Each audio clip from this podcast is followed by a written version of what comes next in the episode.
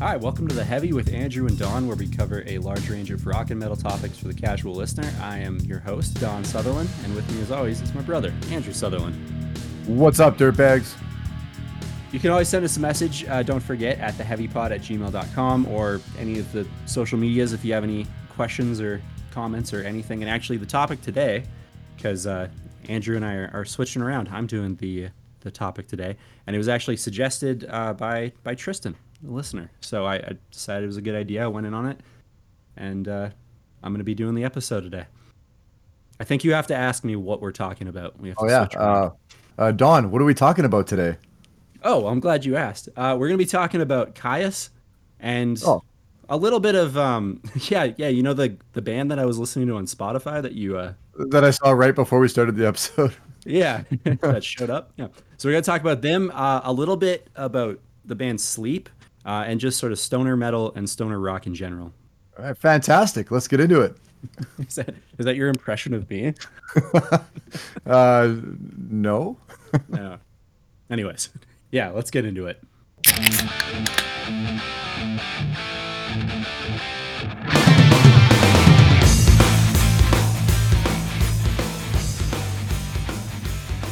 All right, so stoner metal or stoner doom or stoner rock, it has a lot of different names, uh, and some people draw some pretty hard lines, as I found. Um, so we're just going to kind of focus mostly on stoner rock. It crosses over a little bit, but you can kind of call it whatever you want. So don't get don't get upset with me. Um, the sound, imagery, lyrics, obviously, are going to revolve around stoner culture. We're talking just weed, pretty much just weed. You know, you know what it is. Um, So by stoners, for stoners, revolved around the whole thing. Uh, typically, this is pretty sludgy, kind of heavy, slower, generally music. Uh, yeah. Not very deep. Like as we'll get into, it's it's sort of a mix between psychedelic, a little bit of prog rock sometimes, but then it's also punk. So at any point, you could get an eight minute song or a one and a half minute song if you go Those through it. So quite quite the variety then. Eh? I yeah. suppose it's like kind of the antithesis to like thrash and speed metal, eh? Yeah, which is weird because uh, Kyuss, as we'll talk about, they they toured with Metallica in the in the oh, 90s. Wow. So yeah. yeah. it's like it's sort of the same heavy vibe, but then a lot slower. And uh, when we get into the playlist, especially, like you hear it and you go, "Yeah, I should be baked for this," in a yeah, in a good way. Um, yeah, I'm, I'm, sorry, go ahead. I'm familiar with Kyuss, but I've never done a deep dive into them, so there'll be quite a bit I don't know. Okay, good, because I wasn't sure if you had listened to a lot of them, uh, and I was worried because so I was like, what if I, what if I make some assumptions about how I feel about their music and you hate it? Yeah, well, I mean, I don't want to get too ahead of ourselves here, but I, I do, I do like them. Yeah. So. I actually, when I was going through and doing all the research, I found a, a really funny comment on on what stoner metal is like, and someone said, uh, "Have you ever tried listening to stoner metal when high? It's like you're being dragged through a blender. It's horrifying." Oh my god! So I don't agree with that, but that I thought that was really funny. A way to. So like, it. so stoner metal is for people who aren't stoned. Is that what they're kind of getting at? They're yeah, they're talking about like really the opposite of what it's all about. it's like I maybe yeah. maybe you just don't like metal. I don't know. Maybe yeah, you're just so, not a fan. It's mm-hmm. just really funny amongst a bunch of positive comments on the thing I was looking at. Uh, so stoner metal, stoner doom, whatever you want to call it, was obviously, if you kind of think about it, pioneered by bands uh, like Led Zeppelin to a degree with sort of their prog metal tendencies. Would that be like more with their la- their later stuff, like their later yeah, like we were ta- yeah, we were talking about Presence last episode, like stuff like that. Yeah. Achilles' Last Stand would definitely sort of fit into that category. Yeah. Um, and then it's since it kind of has psychedelic roots, Pink Floyd uh, fits in there. Hendrix to a degree too, just sort of the imagery that's that's around it, um, mm-hmm. the uh, the lyrics and all that. And then Black Sabbath was a big influence on a lot of these bands. They really they really uh, drew from that, and I think it's kind of the heavy, sludgy sort of feel that they have in those songs. Like specifically really the song the song Sweet Leaf. Probably. That's like the stoner anthem. Yeah, yeah, they definitely emulate quite a bit of what Black Sabbath does. Um, okay, so uh, the first band that's sort of considered the stoner rock band that pioneered it even more so than uh, Zeppelin, Hendrix, because they were kind of just in theme. But Blue Cheer, as a, I think we've talked about Blue Cheer before, have we not? Yeah, we may have mentioned them when we were talking about stuff from like the 70s, right? Like 60, yeah, 70? yeah, yeah. Because that's they were from around that time, um, and they're like one of the first sort of metal bands uh, that that came out and was kind of considered metal, but they're also Yeah. like very heavily considered the first stoner rock band that laid the Yeah. foundation for that. Uh, so they were from San Francisco, sort of psychedelic acid rock more so. But when you hear the comparisons, um, I do have one of their songs in the playlist, so you can hear the side by side. Um, You can really hear what people mean by that when we get there. Yeah. Uh, so yeah, the two ban- bands I'm going to be going over, uh, Kyuss and a band called Sleep. And Kyuss, which we'll start with, is uh, essentially what became Queens of the Stone Age later on. Uh, it sort of just morphed into that. Is that what you? That's what you're holding back, right? Yeah, yeah. I, I knew I knew uh, Josh Holm was in, in Kyuss. Yeah.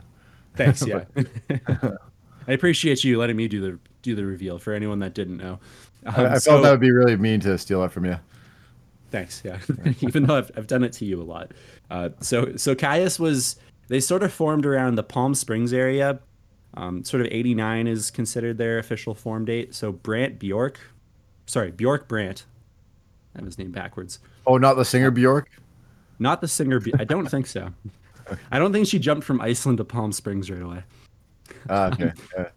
Uh, Uh, Bjork Bjork Brant uh, was they were he was uh, a teenager starting the band originally, and he called it Katzenjammer because he was clever, German. But then uh, when he when he started going, I didn't actually get the translation for that. It's just German for something. I thought it was fun and didn't want to know. But he formed it with his best friend uh, and the bassist, uh, original bassist Chris Cockrell, and then eventually got another kid, Nick Oliveri, on, uh, who was switching from bass to guitar. So they're like, "Hey, join the band." And then they had another local kid join the band a little bit later, Josh Homme, or Josh Homme. I never, I never hear his last name out loud. I'm sorry to anyone. I just call him Josh Josh Holm. I don't know. Okay, we're just gonna, yeah, we're just gonna go with that. I I only ever see it written, uh, but yeah, he joined to be their second guitarist. Um, spoiler alert: he would become their main guitarist. And uh, there was an interview with Brant where he kind of went over the history of the the whole band, and he was talking about all the little towns in this area, uh, and that they basically had no options. It was like when we wanted to make a band, we pretty much had to choose like these guys. There was no one else to choose, so they Yeah. they got really lucky that it worked. I guess. Yeah, like they all had a similar kind of vision for what they wanted to do at the time. Yeah, yeah, exactly. So they With style music. yeah they like they got along they played instruments they they kind of got along to that degree and then it just it just seemed to work i i guess uh so i guess really lucky especially because like josh Homme gets in there and that guy's a genius um so they had another kid join uh john garcia uh, he joined he joined as a vocalist originally and then they became the sons of Kyuss instead of Katzenjammer at that point. and Kyuss was a uh, an elder evil demon lord from D and D. Oh, so we're definitely going the right direction with the name here. Yeah, yeah. Uh, so they uh, once they once they became Sons of Kyuss, they had released their first EP called Sons of Kyuss, which uh, that came out in 1989, and it's actually on YouTube, which I checked it out, and it's it's pretty good for a rough cut. Like I Yeah. I enjoyed it, um, and then they shortened their name to just Kyuss uh, following the the release of that EP.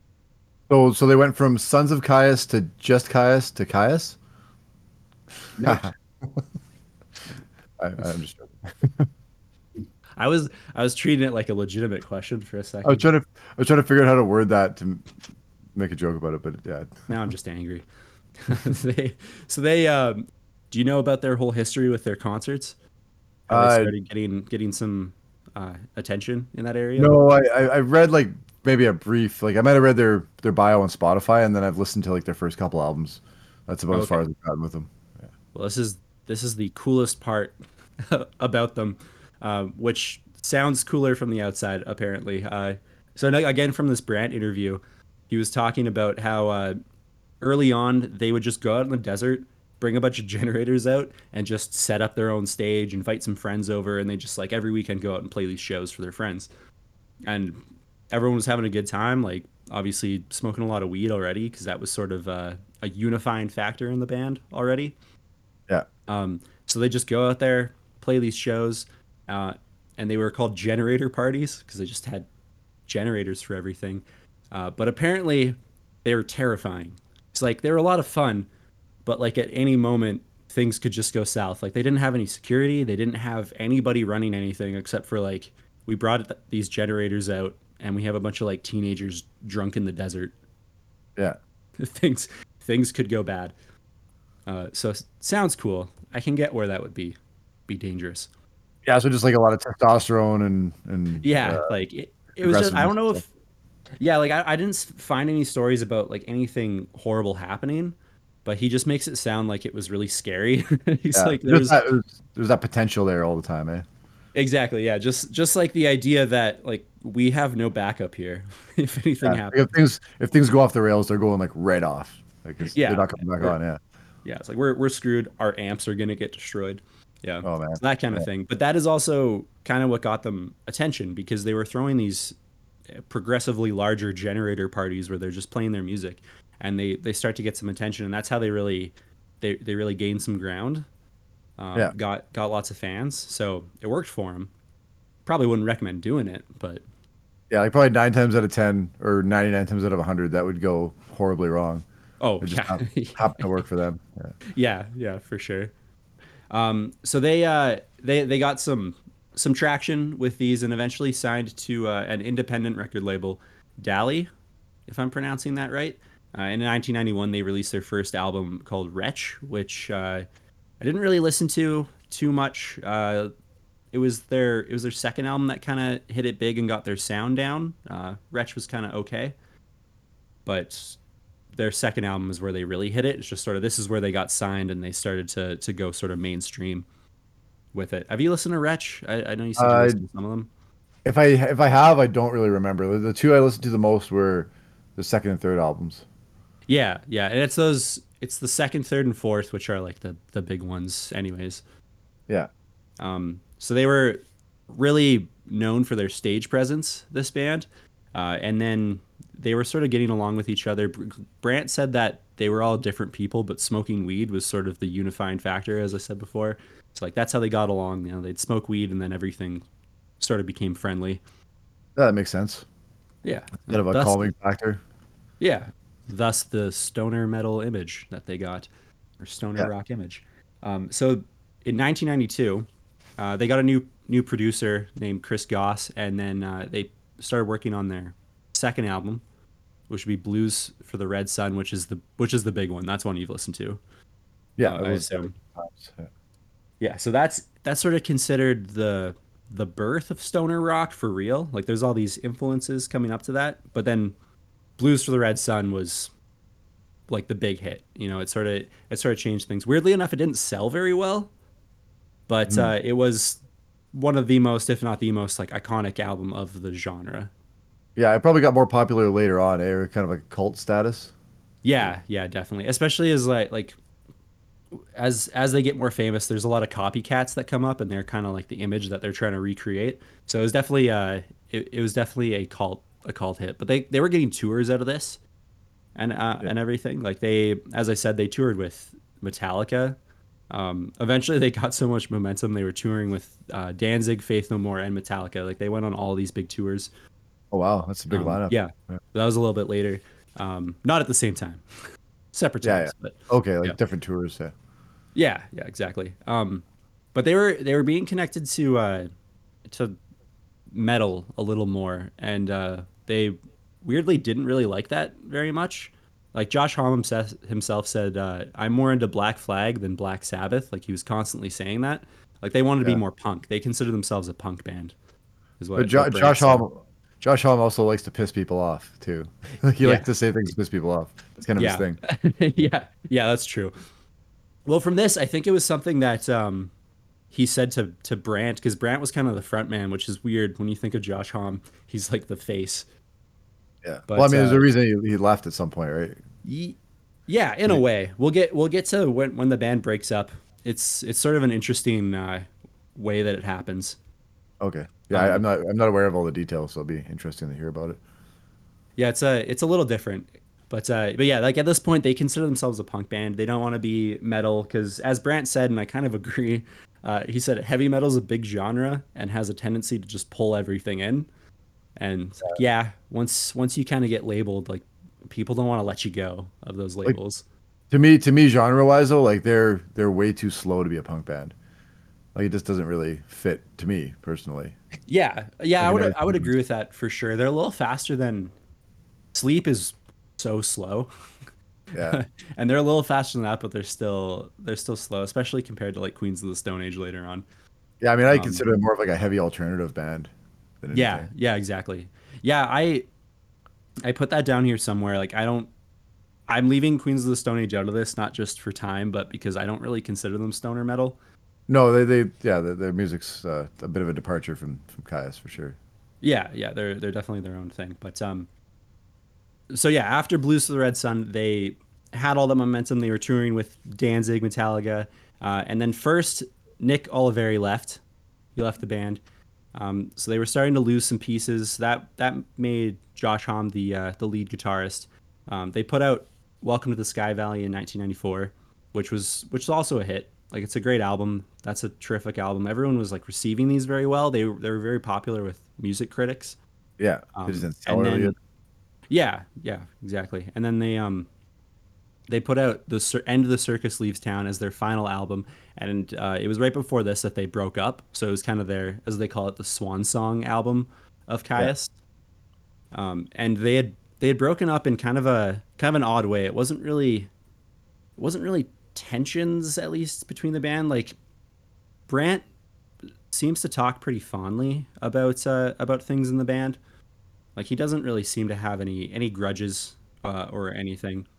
no animosity that you can. Yeah, it Really, doesn't it doesn't seem that way. But uh, so by the time they they had gotten to like their second album, they had everything with the publishing company they had. It was split twenty five percent across the four members at that point, yeah, and Brant even says himself like Josh was writing all the songs for the most part. Like for the, he was writing the majority of the the music, yeah, and wasn't wasn't really happy that it got split, you know, four ways because he was doing the majority of the work.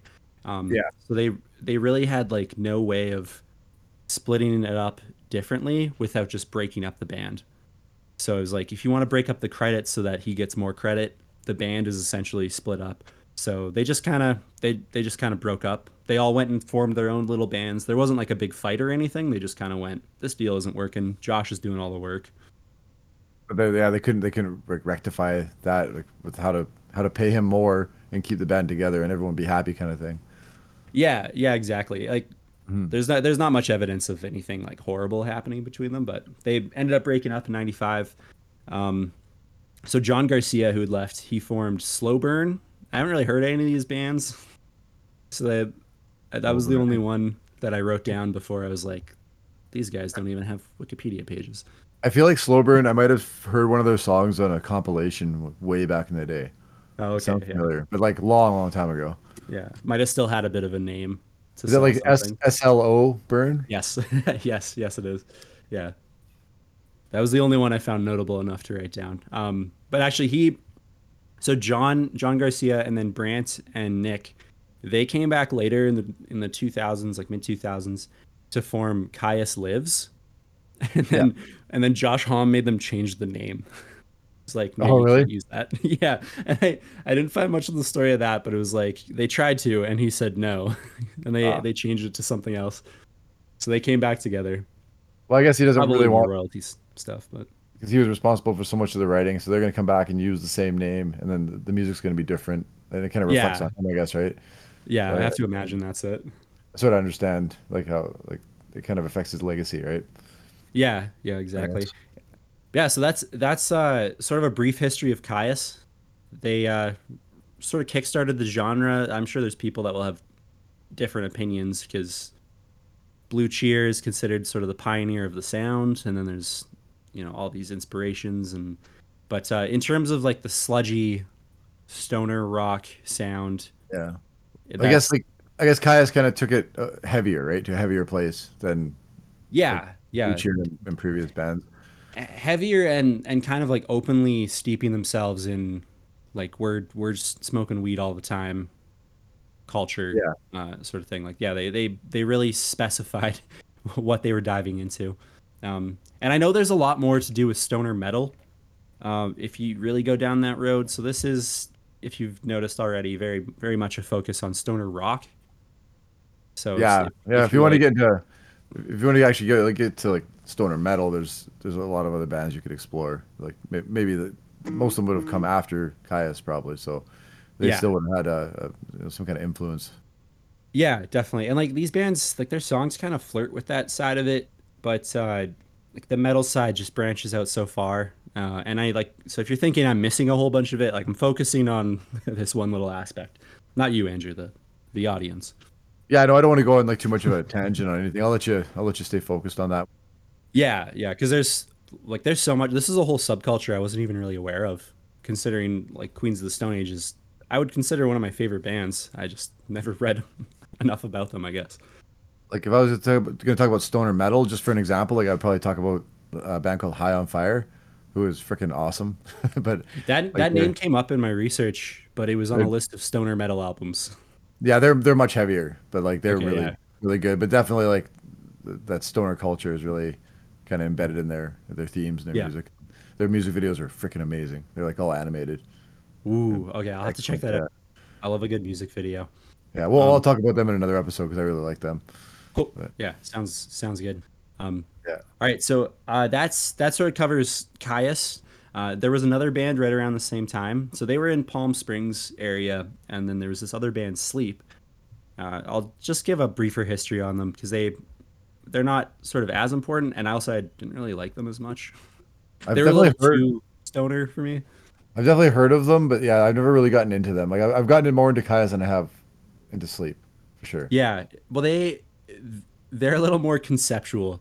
Like Kyuss, Kyuss has a lot of like we're punk and we're making like hard music and it's awesome. And then Sleep is like we are high all of the time and all we sing about is weed, and Oh, it's kind of awesome, but it gets exhausting I just, a little I just, I, I just looked them up on uh, Spotify, and they have an album called Dope Smoker.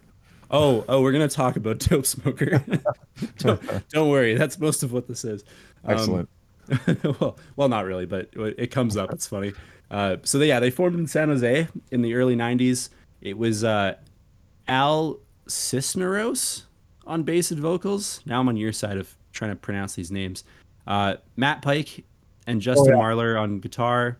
That's where I know them from. Matt Pike is the guy from High on Fire. That's why. Yeah, I was I was wondering why. Like, uh, I, uh, I I looked into Sleep a little bit before, and that's why because I was looking up Matt Pike, and he was one of the guys from Sleep. So his band after that was High on Fire. So that makes sense. That's, Oh. why, that's why it all ties in. So yeah, it was Ma- Matt Pike and Justin Marler on guitar. Matt Pike of High on Fire, uh, and then Chris Haikus on drums. His name is just Haikus. Probably pronouncing Like- it wrong. Like the Like poetry, poem? Yeah, like haikus. yeah. I got That's a really stuck on cool name. a while. yeah, it's pretty sweet. But uh, yeah, that was that was the original lineup. Uh, they put out their debut, Volume One, which was supposed to be a homage to Black Sabbath's Volume Four. So another Black Sabbath inspiration. Like these guys clearly were taking a lot from that. You mean an that kind of. Uh, no, I think it's homage, is it not? Uh, you know, potato, potato. I don't know. There's no there's no little accent over the e. Otherwise, I won't know it's French. Oh, okay, fair enough. I can't, I can't fault you for that. Then I guess. Whatever. Spell hors d'oeuvre, and I'll apologize. I know it starts with criticism. it starts with H O R apostrophe. I don't know. Well, after that, it just it just goes off the rails. Just a bunch of gibberish. So, so Volume One was an homage to Black Sabbath's Volume Four, uh, another inspiration from there. And then uh, Justin Marler ended up leaving, and then they put out uh, what would be sort of their their biggest album, because their next album wasn't really an album. Uh, it was called Sleep's Holy Mountain in '93, which is sort of what they're really known for. It's the sound they're known for. Uh, it's very sort of doom rock, sludge rock style. Uh, they're they're kind of called doom metal, but I see them not very metal like. Like I don't really draw the parallels as much as some people do. So it's kind of a gray Yeah. area for me. I, I know when you get to like High on Fire when Matt Pike did his own thing, like that was definitely metal. It was he got a lot heavier. Yeah, yeah, I'll tr- I'll trust you on that. But like, we'll we'll listen to some sleep, and I just I don't consider it metal, but uh, definitely like the, enough, eh? yeah, exactly like the doom sludge stoner rock. I'll throw all the words in together. Um, so this is what they how they kind of entered this whole subculture there, uh, and they received a lot of press for this album. Like they they were right up there with with Kyuss in terms of exposure in this little subculture. Yeah. Uh, and they actually got a uh, a huge offer from London Records. Like it's all I all the information I could find was six figures, which would have been huge for like these you know stoners from San Jose. Oh, for sure. Um, so yeah, they they obviously they took that deal, um, and they spent two years working on what was going to be their follow up album. Uh, originally, they were going to call it Dope Smoker, but then they ended up changing the name to Jerusalem when they like pitched it to the to the record label. So they spent two years rewriting this and everything, and then they pitch it to the label, and it's a single sixty minute track that's basically a tribute to weed and and the no matter like how much the label fought them they just refused to split it up. They're like no it's one track. It's staying as one track. Oh and my god. they just never solved it. They they ended up they ended up actually breaking up the band because they'd spent all of their money on weed at that point. So they're like we need Yeah. to do other stuff. We, we refuse to change our vision which i respect i guess. Uh, and then they just they just left. They like they There- broke up. They kind of did their own thing If I could say like without a shadow of a doubt, one thing that probably every record company would not enjoy is a 60 minute one song album. like Yeah. nobody Yeah. Like, That- at that is definitely not- that that is that that fits into no formula that any record company has for making money at all. Like it's, Yeah. it's amazing. Like artistically, it's it's incredible, but like yeah, uh, financially, like you're not gonna make any No. money on that. like, Well, and it's like you just you just paid these guys uh, at minimum a hundred thousand dollars to make an album, and they bring you this. I would also say no. I think that's Um, pretty freaking awesome, though. Like, to be honest, like what a what a friggin' what a fuck you to the music industry. I love that. Oh, totally. Uh, and uh, like sticking by their guns, they're like, we would rather break up than change this. So yeah, Good they, they broke up. Yeah, I that's how I felt too. Uh, Yeah. And then it didn't get released officially until uh, 2003. It, it was like an indie label picked it, picked it up. I Yeah. didn't really understand how the rights were working in that case, but it did get released in 2003. Um, and you know what? Not bad. I Oh, don't, yeah. I don't mind it. It's I'm just looking good. at. I, I just looked like when I saw that album Dope Smoker, I like I was wondering why it was only one song, and then I just looked at one song as an hour and three and a half minutes. It's an hour and three minutes. Yeah. And it's Holy shit! it's, they're split up into p- parts in the track, but it's just not split up itself. Like you have to listen to this Yeah, whole yeah. one hour. They refuse to actually put space like space the tracks out. Yeah, exactly. Which again, I respect the hell out of that. Um, You didn't put that song on the playlist, did you? no, it's a bonus track. That would have been a real That one- fuck you to our audience. yeah, no, I, I wasn't I wasn't gonna do that to to everyone. so so yeah, they they actually got that out in 2003. I don't know how much money they got off of it, and then uh, they got back in 2009. They got they did kind of a reunion. They put out another album in 2018, which I I didn't really listen to. Um, so yeah, that's that's sort of where Sleep ended up. They were the sort of the secondary band, and there were a lot more bands in there. Kyuss and Sleep were sort of the two biggest ones. So I'll just Yeah. I'll roll through as you do, sort of honorable mention of these other bands that are that are in there. Um, so there's Fu Manchu, if you've Yeah, uh, heard of them. they a punk band? Fu Manchu? Uh, yeah, that's where it kind of crosses. You say funk or punk? Punk.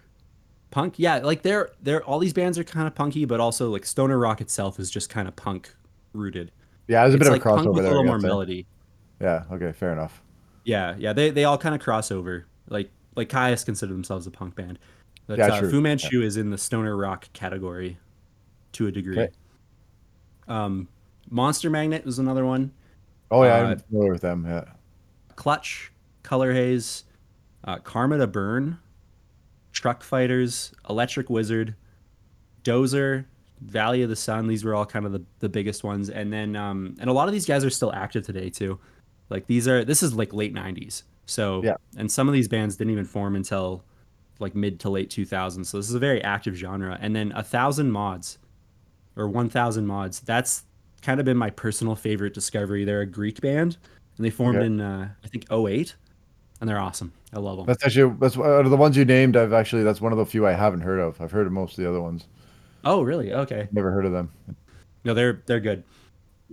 Uh, and then, as I said before, I just wrote it down for posterity. Queens of the Stone Age, I don't consider in this category, so not putting them in there.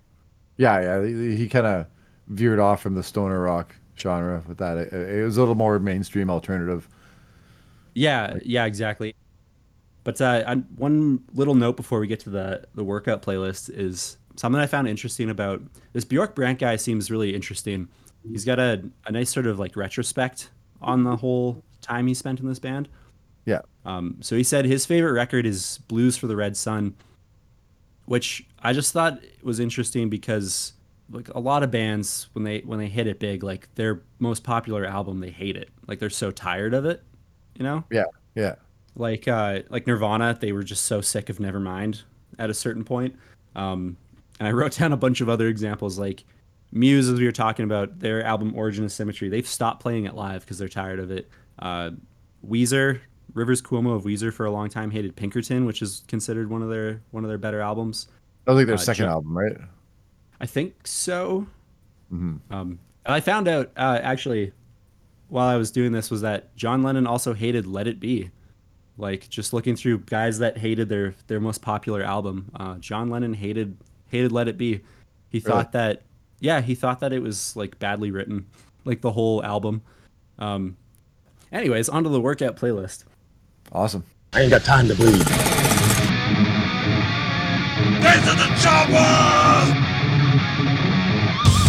Let's put a smile on that face.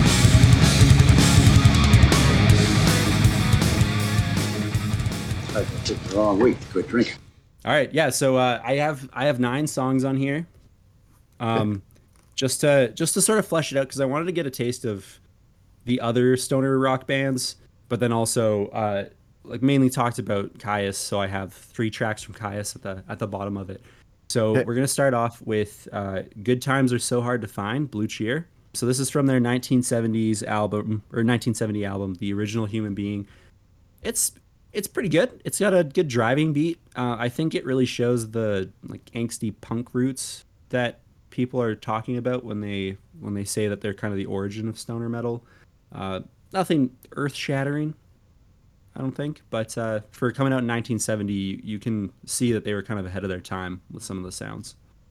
Yeah, I'll kind of I'll keep that in mind, like the the time period that it was released in.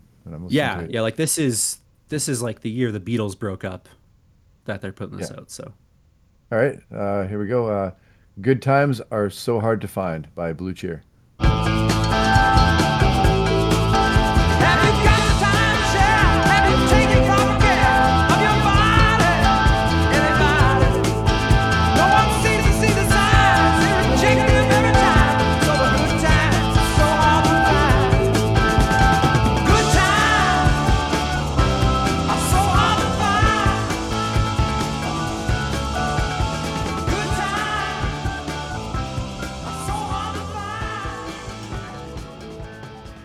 Yeah, I like it.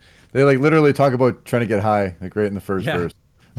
yeah, yeah, no, it's a it's a good sort of like foundation song for sure. Yeah. Like, you see what they're talking about, and as we go through the list, like you'll be able to tell, yeah, this is where it came from. It's kind of got that like it, it's not too slow, it's not too fast, got kind of that mid range like speed kind of or what do you call yeah, it? Yeah, so like a medium tempo. Te- tempo, yeah, yeah. So, and then Yeah. it's but it's like yeah, you got that bit of psychedelic, but it's got a pretty dense, like he- like fairly heavy guitar bass sound. Yeah, and that's that's gonna be a real theme through all this. Like, it's not agonizingly slow. At least everyone except for Sleep isn't. Uh, Yeah. but uh, but but it's all sort of same hard driving bass lines in the back. Yeah. It seems like they don't really they don't really change tempo much, right? Like they kind of Yeah, yeah, exactly. Um, and again, that's that's very consistent through these guys, which uh, makes it easier to listen to when you're high, for sure. Yeah, definitely Which- it doesn't throw any curveballs at you.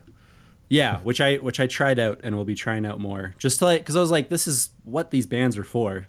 Like, this Yeah. is what they wrote the music for. And Well, it's like I feel when you're stoned, it's like your reaction time is quite a bit slower. So I feel this is like perfect for that. Yeah, know? yeah, exactly. It just like keeps you like in it keeps you at that right point, that midpoint, you know. Yeah, and and like they're writing these songs when they're high also, so it's it's all from that place. So it, it all makes sense. It comes together. Uh, all right, number number two is uh, Mongoose by Fu Manchu. I'm gonna be kind of jumping around in years here. So this one's from their 2010 album, uh, Godzilla's slash Eaten Dust. Uh, Oh, yeah. So these guys were they were they were putting out albums in the early 90s, right along with Kyuss and Sleep. Like they've been around for a while, but they're still active, putting out albums. And uh, from what I had listened to of them, this was the one that I liked the most. So it's like nice, simple beats, heavy bass, uh, nonsensical lyrics. All right. Give it a shot. The song is Mongoose by Fu Manchu. all time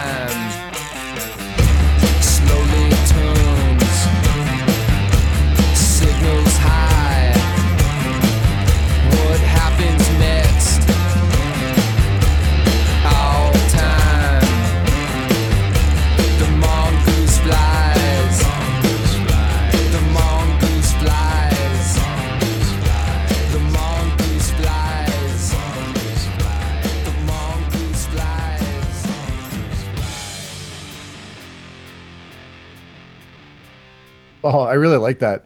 Actually, it, like the, the guitar sounds kind of dirty, you know. Like I like that Mm-hmm. guitar, that, that riff, and just that guitar tone, that sound. Yeah, And, yeah, uh, that The lyrics are completely nonsensical. Like, Yeah, I'm it looking makes at- no uh, the mongoose flies. Like what, what the hell does that mean? but they, but they, the, the word "high" is in the first verse again, like immediately. yeah. no, they they stick to the theme. Most of these guys do. They So what- they really know what they're doing. What are they banging? Is that a cowbell at the start? I think so, and I love Sounds it. like kind of like yeah, yeah. It's it's, it's awesome. Like, It's That song that song builds up so perfectly. Like when it's Yeah. got like the, the cowbell or whatever they're banging at the start there, and then the, the just the guitar kicks in, and then when like the bass and the drums kick in, it's just like it just flows so nicely. And they don't change, like I said, they don't change tempo, right? They just like Yeah, everything just yeah. keeps everything just keeps layering on at the same tempo. And but, yeah, uh, that's that's, cool. fairly consistent through these guys. Like they have that kind of punk vibe, but then they have a lot. I, I feel like a lot more musical technicalities down. They they, they Yeah. really have that proficiency in there. Like it's less just angry. Yeah, but it is like a it's like a, a, a very uh, capable punk band that just got really high. Yeah, like just- right? exactly. That theme's going to continue. Most of these bands have similar sounds. Uh, so the next one, number three, is Power Trip by Monster Magnet. So this is Oh, from the album Power Trip from '98. Do you know the song? Oh yeah, I know this. I've listened to this song a million times, but I'm gonna listen to it again 'cause I, I really like it. It's a great song. Yeah, catchy chorus, uh, heavy, same deal. Like simple, just enough punk, easy listening. It's also shorter, which is good. Um, like yeah, I find all these songs just they have a little bit more to say than than straight punk, but like not so much you have to think about it. Yeah, yeah, awesome. All right, this is uh, Power Trip by Monster Magnet.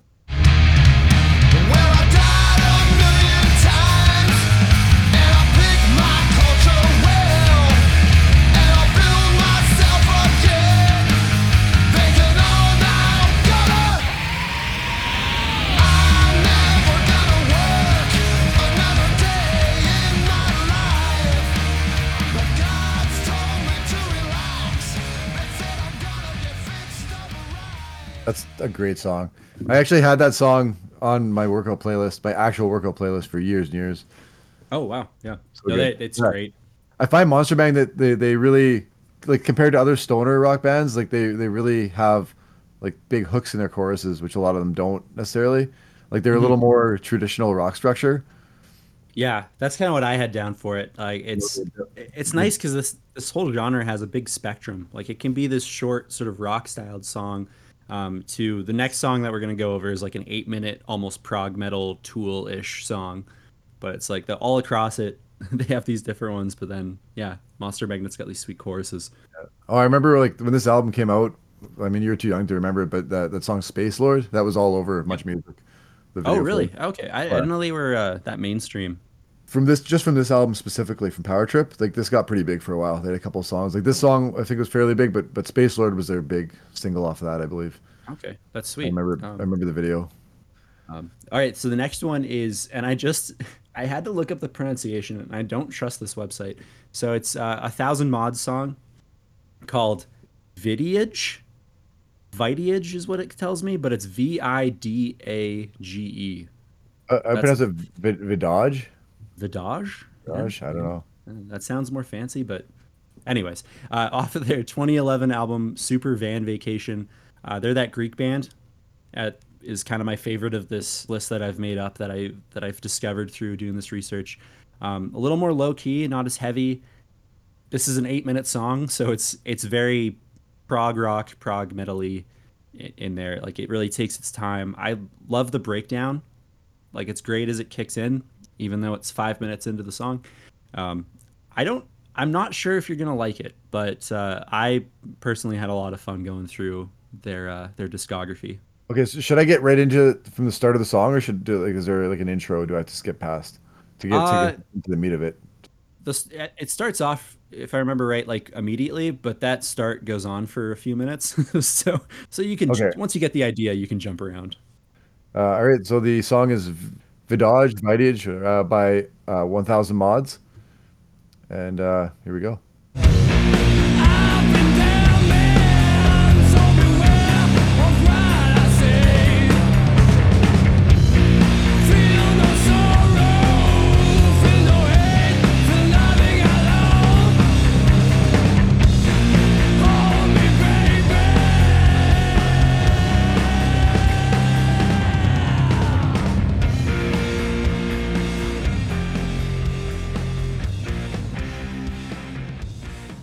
Wow, it took like two minutes almost to get into the the lyrics, into the vocals. Yeah, yeah, But it's uh, yeah, I like it. It's definitely like definitely more on the stoner side of stoner rock. Oh, like it's, yeah, for sure. but I uh, I don't I don't I don't dislike it. Like it, I'd have to be in the right kind of mood to listen to it. I'd say like I have to be in a really chill mood Yeah, to to, to enjoy that because it's it's really it's it's a slower tempo than the other stuff we are listening to and like a little less dynamic, I guess. But like it's uh, I could definitely see the appeal in it. Yeah, like if you have the time and you're in the mood, it's it's a good song. Yeah. Yeah, and I wouldn't necessarily put it on a workout playlist per se, but yeah, I wrote I wrote down if you're working out high, you'll love it, but I don't recommend that. yeah, I don't recommend working out high. First of all, Yeah, Uh, no, it's, it's it's usually not good. but uh, from from a, a brief listen, I I thought it was pretty good. Yeah, and no rush on listening to the whole eight minutes. I uh, hold Yeah. you to that. Well, I'll probably listen to that full eight minutes of that before I listen to the full hour and three minutes of Dope Smoker. yeah, yeah, definitely. um, all right, so uh, number five is uh, we're gonna get into a couple sleep tracks before we get into Kyuss. So this is the Druid by Sleep. Uh, it's from 1993's uh, Sleep's Holy Mountain. Both the songs are gonna be from that album because it's really like their only album. Uh, another prog rock song, not really surprising. That's all of their songs especially because they're the ones that put out the whole hour long song so it's all going to be sort of stretched out. This one's uh has no lyrics but i love the solo um and it's just kind of a good heavy song. It's You know I, I just love the i love the music in it. Do you know what time the solo comes in? it's uh in the last like third i believe. You should be able to find it pretty easy. Okay, yeah, like I'll check out the first bit and then I'll try to get to the solo. yeah sounds good. All right, this is The Druid by Sleep.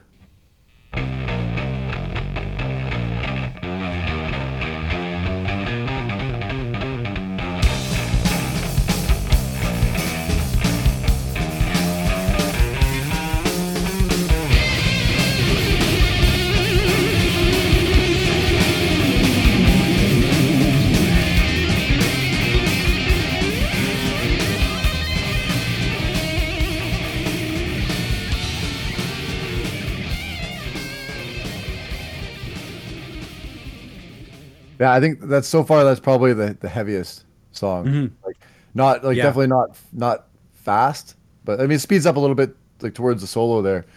But it's Yeah. uh but I'd say like guitar heaviness wise, like that's probably the heaviest one so far. yeah Um, they're the closest to metal for sure Yeah, and that I mean that, that you could see the the transition when you know Matt Pike went and did High on Fire. It's easy to see that transition from from Sleep to to High on Fire, like where he went a bit heavier because but Sleep's already fairly heavy. Yeah and it, like it's fluid it doesn't really matter there's there's stoner music either way Yeah, def- definitely. That that solo is pretty sweet too. I like the solo. Yeah, oh, I love it. Um, all right, so the next one, last one from Sleep, is Aquarian off the same album. Uh, this song does have some vocals, but their vocals are interesting. It's kind of like drowned out in a way, but it works. Um, so similar tempo on this, very sludgy. They are all very sludgy. I found that this song sounds like it would be played over a heroin use montage in a movie, but in a good way. That's the vibe I got. Is So, Is that a thing? A, a good way of uh, doing a well, heroin like- montage? well, like the the scenes themselves you wouldn't like, but the music playing, you'd go, "Oh, it's pretty good." Okay, so Aquarian by Sleep.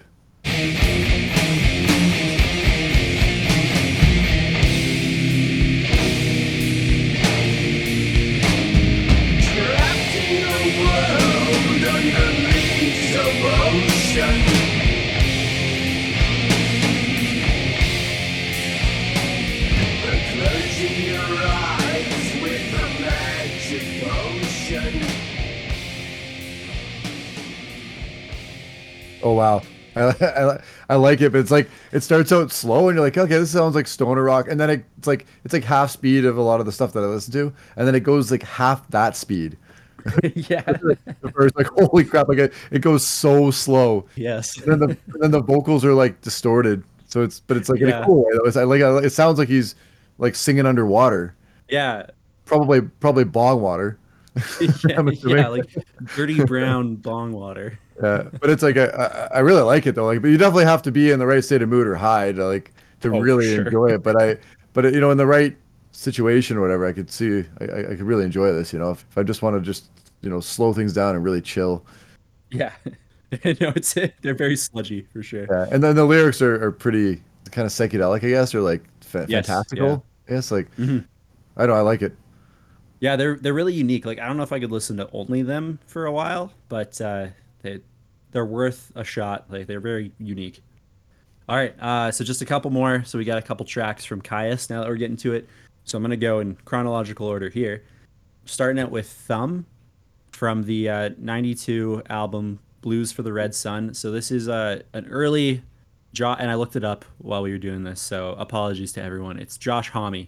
So it, is Tommy, early- eh? It is Homme, yeah. It's Okay. Norwegian. Uh, Ah, okay. Josh Homme written track. Um, it has it has that kind of swing beat that a lot of Queens of the Stone Age songs sort of get into, so you can like tell it's him. Um, I don't really love Brant's vocals. It's a little too like '90s Hetfield, but uh, the tempo change, the heavy beat is really good, and uh, a really nice simple solo from Homme to close it out.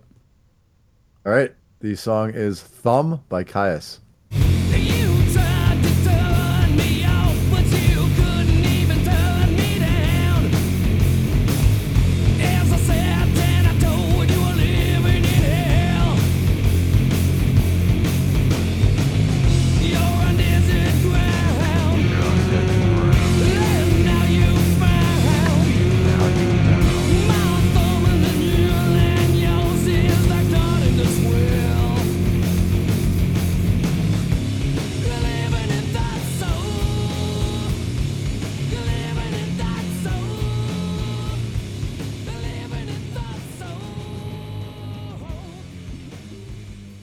Okay, I know that song. I've heard that a few times. Yeah. I- okay. I really like the beat of that song. Like it's got that really Yeah. wicked driving bass line. Yeah, and, then that I, I, don't know how to how else to describe it, but that like that dense, dirty sound. You know, that's what Yeah. Mm-hmm. all the rock has in common, kind of like the guitar and the bass. Yeah. It's not a clean sound, but it's like it's meant to be that way, right? Like Yeah. sludgy sound. Exactly, and it's like weirdly consistent. It doesn't matter what spectrum of like heavy they're on; they all have that similar sludgy style to it. Well, there's definitely it's not something I could listen to all the time every day, but I like when I'm in the mood for it, I could really enjoy this kind of stuff. Mm-hmm. Yeah, definitely. But I, I actually like his vocals. I, I, uh, probably because I'm more of a metalhead than you are, and they're a little bit more intense, I guess, than than lot the other guys. Yeah, and it, it might be like a bit of a a bit of a bias because it sounds very Queens of the Stone Age e because it's Josh Homme, but Yeah. then it's not him singing. So I just I, I feel like I want him to be singing it because I'm used to it. That might Yeah. that might be it too. Yeah. I'm gonna I'm gonna just like poke the bear right here, but I'm gonna say that I like Brant Bjork's vocals better than Josh Homme's. Ah, okay, fine, sure. Play, sure. play play devil's advocate here a little bit. Sure. But uh, yeah, no, I really like. Now I remember why I like Kyuss. Like I like I, I listened to this a few times and I, I really enjoyed it, and I, it's still I still like it. Yeah, they're good. It, it holds up for sure. Yeah, definitely. Um, all right, so uh, second last one, number eight, is Demon Cleaner by Kyuss off of Welcome to the Sky Valley from 94. Um, I feel like you hear even more Queens of the Stone Age here, but I also it sounded a lot like Alice in Chains because I guess they're right around the same same time, like grunge is happening at the same time. Yeah, I guess it would be a bit influenced by that scene at the time. eh? Yeah, yeah, totally. Um, and also sort of makes sense because like Dave Grohl did a ton of the early drums on Queens of the Stone Age, so it's like Yeah, that I must be where they that. got connected. But uh, yeah, Demon Cleaner, Kyuss, Josh Homme goes nuts in this on guitar, so hope you like it. All right. Yeah, Demon Cleaner by Kyuss.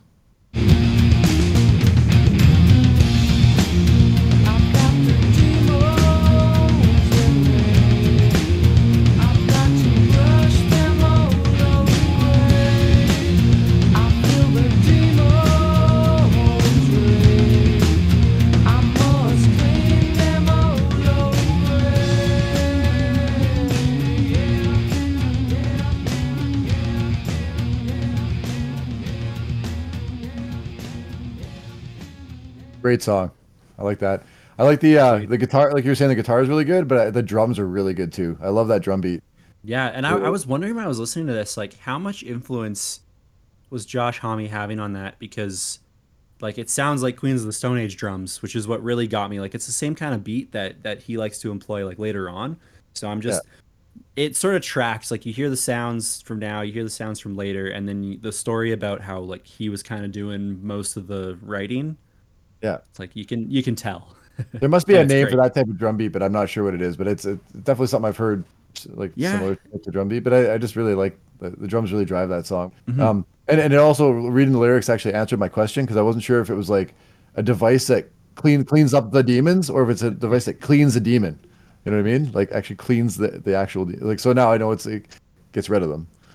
Oh, okay. It's not like a, a demon shower or anything. Yeah, yeah. It's not it's not like a demon groomer. Okay. you know? Good to know in case anyone was wondering about it. Yeah, yeah, yeah. That was the first thing that came to my mind. I'm like, what do they mean by demon cleaner? If it was the other way around, I wouldn't have liked it, but since it's this way. Yeah. All right, uh, last last song from Kyuss and for the playlist. So this is Hurricane off of uh, 1995's "And the Circus Leaves Town." So it's a short, sweet track. Opens with uh, like a very energetic, powerful drum beat. Very, very Josh Homme. He's got that sound down already. Yeah, like the sound that you can see that carries on into Queens of the Stone Age. you mean? Yeah, like he, he knew what he was wanting to do already, which uh, Yeah. I find kind of crazy because he's he's like in his 20s barely. Yeah, he was really young at the time, man. Mm-hmm. All right, the uh, song is Hurricane by Kyuss.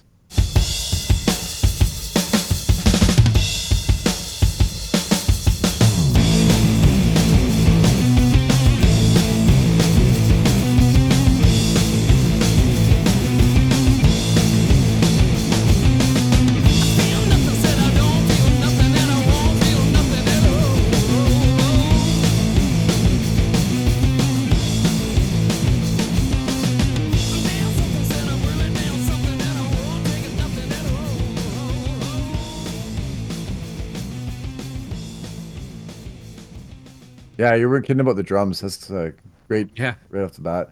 And it, like Gets that's in it right away.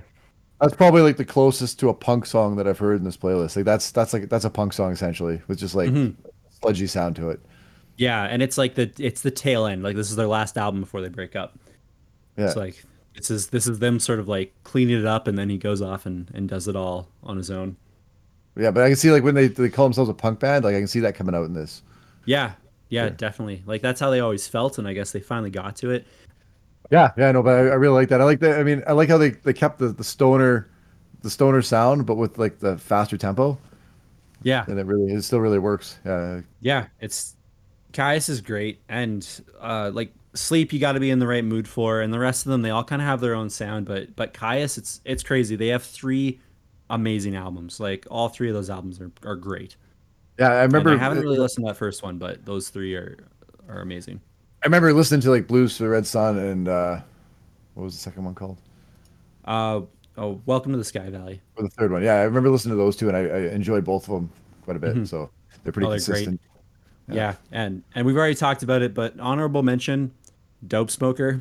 It's not going on the playlist because it's an hour and 30, three minutes long. But if you feel really ambitious, I'm gonna I'm gonna try it. I'm gonna I might have to do it in like in like segments. I might not be able to do it like all in one go. Yeah, But uh, fair enough. but yeah, it's uh, I'm gonna I'm gonna do it. Yeah, it's it's not bad. Like from what I've I gathered from jumping through it, it's uh you need to be in the right mood for sure. Yeah, So- definitely. Cool subject though. Like I, I, I mean, I'm I'm familiar with the stoner rock, but there is some stuff in here that I hadn't heard before that I hadn't really got gotten too deep into. So it's kind of Yeah. refreshing to hear a little bit more, a little bit of background on it. Yeah, it's so much deeper than than I thought. I was kind of aware of it before, but like opening up into it, it's this huge subculture that like took place parallel to grunge essentially, uh, and it's it's so different in its own way, which is is really interesting to learn about. So thanks thanks Tristan for sending that. Yeah, good job, Tristan. That was, that was an excellent suggestion. Yeah, Yeah, thank you. I learned a lot of bands from this. and I don't think uh, we've ever even really talked about. We've like brushed on Blue Cheer and maybe a little bit. Like most of these bands, we haven't really talked about, so it's kind of something new for us. Yeah, yeah, no, we haven't haven't really gone into it at all. And uh, what's a little different than some of the histories we're doing is like a lot of these bands are they're not very old yet. Like they're they're all still touring. You can still see Queens of the Stone Age. I saw them a couple of years ago.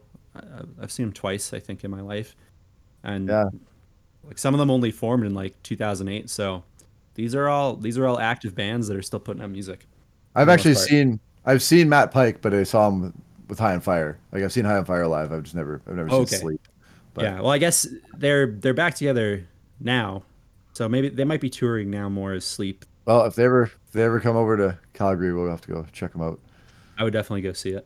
Yeah, but yeah, that's that's it. That is Cool. uh, that is stoner rock, sort of briefly. Like I said, a lot more under the surface, but uh, to give a nice a nice concise history of it. And that's going to do it for this episode of The Heavy. So, yeah, you can see the show notes for a complete list of the songs that we talked about, you heard in this episode, and a link to that playlist that is on Spotify. Uh, and be sure to subscribe to us on Apple Podcasts, Spotify, or your favorite podcast app. If you like the show, please tell a friend and leave us a rating on iTunes. Our website is theheavy.podbean.com, and you can email us at theheavypod at gmail.com. Follow us on Instagram, Twitter, and Facebook at The Heavy Pod on all of those. Our show is edited by Ian Sutherland. Usually Andrew does all the research. This was this was my episode. Uh, our brother Rob designed our logo. Our theme song is Stallions of the Highway by Savage Blade. And I'm your host, Don Sutherland. And thanks for listening. We'll catch you again in two weeks, which is actually our final episode of the season before we, we take our break for the summer. So we'll see you for the finale in two weeks. Later.